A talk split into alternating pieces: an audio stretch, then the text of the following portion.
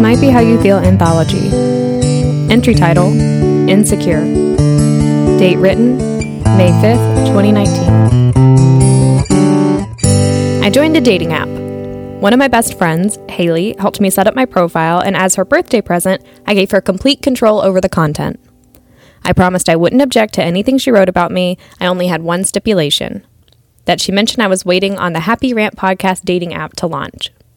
She knows me very well. What she writes is authentic and a great representation of who I am. Plus, she watched a TED Talk on how to put together a successful dating profile, so I couldn't be happier with the result. It's a great mix of lighthearted while also showing I have depth. Looking at the final result, I'd date me. So I start swiping. She's sitting next to me at a diner in downtown D C. Diner is kind of an inaccurate description. We're at Crimson. It has three floors, including a rooftop bar and a basement whiskey bar. Haley loves whiskey, and Crimson has a great trivia night, which I enjoy watching, but tonight we're on the main floor. It's carefully decorated in a diner style, but it's just too clean and too put together to really be an authentic diner. It's a little too designer. But hey, it's D C.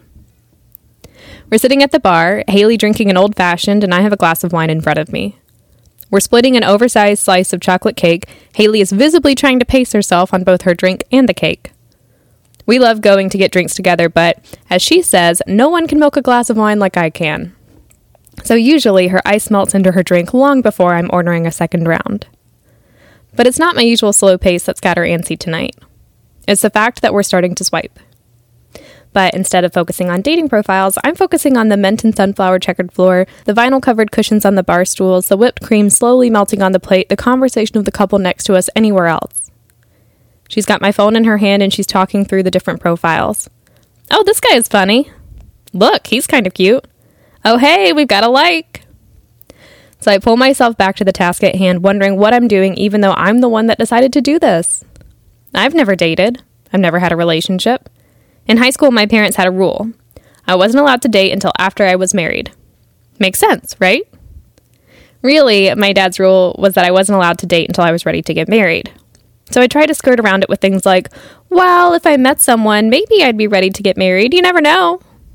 He'd just look at me, waiting out until I answered truthfully. So I wasn't allowed to date in middle or high school. It didn't matter anyway. Every year around prom season, my guy friends would tell me that I was intimidating with too high standards, and that's why no one asked me. I'd snarkily asked if they'd polled all of the guys in our two thousand plus person school, and that truly was the general consensus.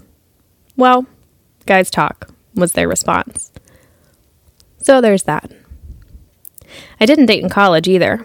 I was only on campus freshman year, and while I did have a crush on a guy who was on the speech and debate team with me, my version of flirting was looking at a guy a few times and hoping he didn't realize I liked him, so that didn't go anywhere. Go figure. And then I was in hospitals. It's really hard to meet someone when you're always the youngest person in the vascular surgery unit by forty years. When you have a bunch of medical students who are close to your age seeing your boobs while they examine the incision site on your chest, you suddenly don't really find them attractive anymore, oddly enough. So when I moved to D C, I thought maybe I would start dating. But I've been so embroiled in medical stuff yet again that it hasn't been feasible. But I have to decide to live my life at some point. Medical concerns will never end.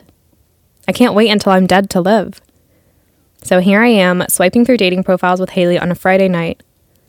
But as I'm looking at the number of men who are interested in my profile grow during these thirty minutes we're sitting here, I feel my panic grow in proportion. Oh, I am so not ready to date. Entry written and voiced by Madison Darling. Music written and played by Dixon Darling. Next entry, entitled